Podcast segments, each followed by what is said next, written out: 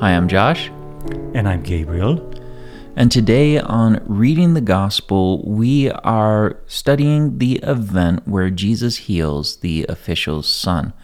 This is found in the book of John, chapter 4. And today we'll be reading from verse 45 all the way down to 54. When Jesus came to Galilee, the Galileans welcomed him, having seen all that he had done in Jerusalem at the feast, for they too had gone to the feast.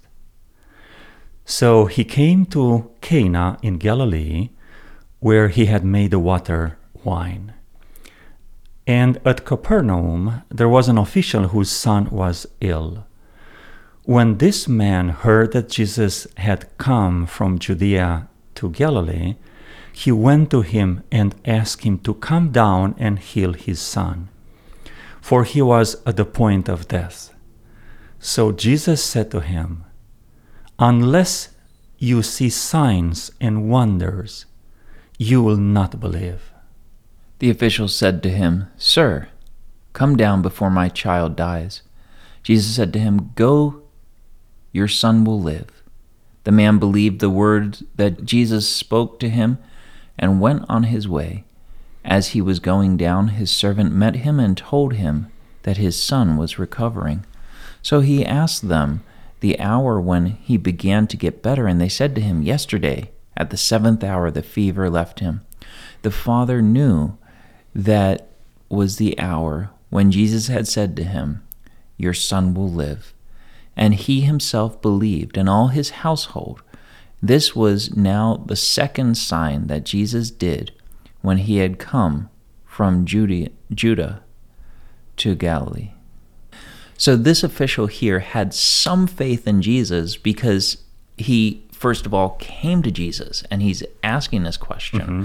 Uh, his son is sick, he, and he's come and sought Jesus out to ask him to come and heal his son. If he, if he didn't believe it, he wouldn't have asked. So I see here at least two layers of evidence. Mm-hmm.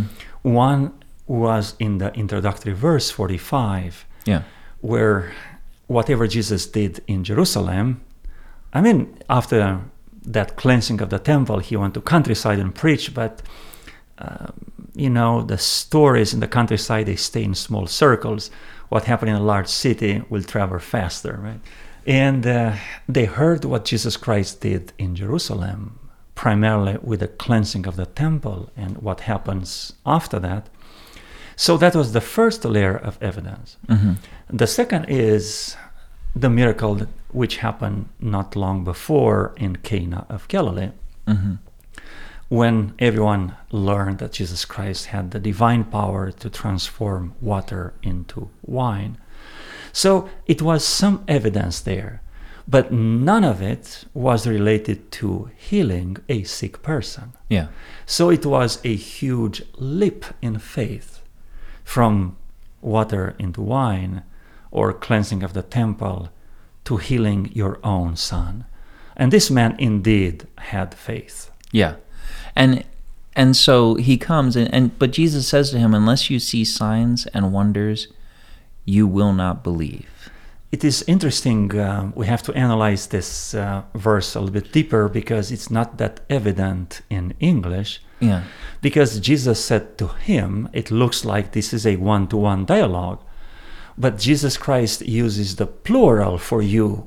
Unless you see, that means you are exposed to, but also you understand, you notice that these are not regular miracles, they are sign mm-hmm. to prove something. Uh, Jesus Christ states or sets a very interesting conversation. You are looking for signs and miracles to believe. I gave you a couple of them. It seems to be the minimum you need to exercise faith. In your own human nature, there is a desire, a thirst for more. And every time we want for something more practically, we use that like a justification for not acting in faith. Do you see the same way? Yeah, yeah, I do. And God gives us what we need. So mm-hmm. so this father, he's he's so distraught, he doesn't even respond to that. He's like, just come to my house before my son dies. Mm-hmm. Um, and, And so Jesus says, "Go, your son will live." And the Bible says he believed and he went. He he didn't stay. You know, if Yeah. if my son was dying and I knew there was a cure, I would be there. You know, if, if Jesus was the cure, I would be like, "Okay, Jesus, come, come."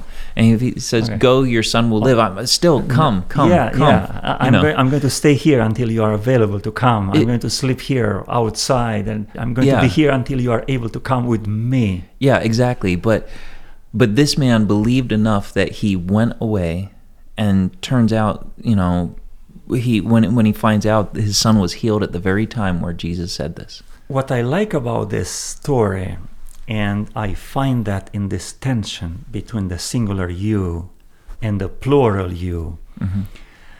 I see this story, this miracle, as being used by, by Jesus Christ as a sign for the rest of the people in Capernaum and in Galilee.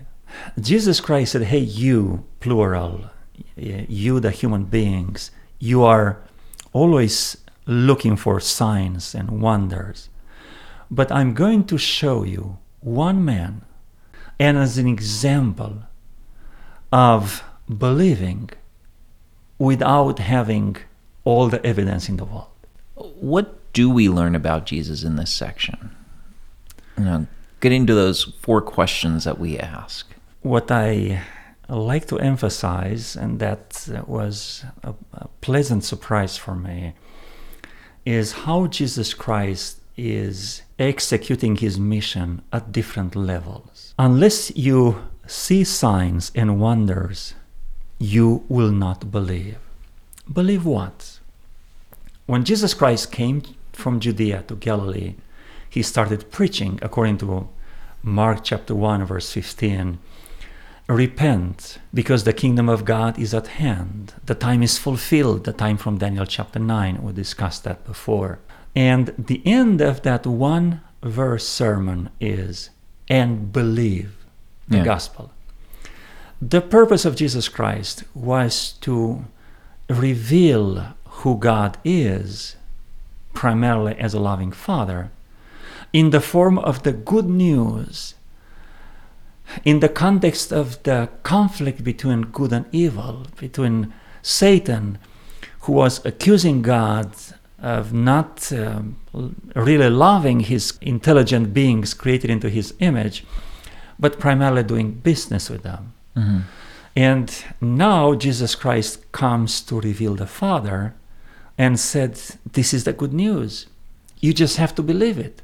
Because if you believe it that will transform your life will you will turn around or you'll repent and you will take god's side in this conflict between good and evil And I, I think the same thing that here I see Jesus um, desiring to not just speak to the Father, but to speak to all humanity. That that his mindset was about um, revealing God's character. Uh, that's I think what I get as well out of this. The the next question we ask: What is this passage here telling us? What are we learning from this? I, I like to take uh, this uh, miracle of Jesus Christ closer to us, fast forwarding to the 21st century. Uh, in America or Western society, we have been educated f- to look for evidence. And the basic principles of scientific research uh, are being taught now in elementary school, maybe even in kindergarten. And we are taught to look for evidence, and that evidence we collect in the form of data. And we analyze that data to, be, to become information, and we condense that information, we uh, cluster it to create knowledge. Having this mindset, this story tells me that God will always give us some minimum basic evidence that we need on which to found our faith. Yeah. Also, I learned that even if God will give us lots of evidence, that will never fill the space for faith. God will provide enough room for us to exercise faith. We're on the same page today because this is what what I get out of this too. This this faith um, component here, and you're right. We we can look back at people in the Bible and say, well, they got to see this. Um, they got to experience that, so of course they believe. Um, but really, we have more evidence than they do. Even, you know, the disciples who walked with Jesus, who saw the miracles, we have more evidence because we have the completed uh, story, the event, everything. We're never going to get to the place where we are thoroughly happy. You know, we don't want more evidence. I've got enough evidence. We're we're always going to want more evidence. But like you said, I think the key is we need to believe with the evidence that we have, and, and it's going to be different. You might have more evidence than um, someone else. I might have more evidence than you. Um, God gives us the evidence we need. Yeah. And sometimes we might be exposed to the same evidence, but we'll process it or we'll see it as evidence differently based on our level of experience. When I look back to some big leaps uh, I took in my life by faith, I realized that I had more evidence than I thought that time. Yeah. Uh, with the eyes of the knowledge I have today and the experience, looking back to those events, I should have made those decisions a little bit easier. Yeah. But anyway, God always will provide enough room for us to exercise faith. So very quickly, um, what are we going to do about it? Just act on it. Yeah, believe. Believe. So- we have to act on the evidence we have today. Otherwise, the Lord will not provide more evidence tomorrow. Yeah, move forward with the evidence we have. And how can we share this with others? Um, I, I think this is one thing when we share our faith with other people, it helps strengthens their faith. would validate their inner struggles looking for evidence. They'll realize that all of us human beings oh, we have that need of evidence. And this is the perfect story because you mm. have this official son. Obviously, he's heard something. We don't know whether he experienced, he was at the wedding. We, we don't know the history, but he's heard about Jesus' miracles. Mm-hmm. So, so he's acting on the faith of other people. Now he's come to Jesus. He now has his own experience because of his action on the faith that he had. And now he has living faith himself. And that, that living faith not only converts him, but it converts his household. Yeah, and we have today at least one more piece of evidence than he had, and that is his own story. Yeah. Let us pray. Father God, we're so thankful for this story that we have that speaks of uh, faith and uh, just what you were doing in human history. And I pray, Father, that we will be satisfied with the information that you've given us. Amen. that we will act on it now. We will stand for you.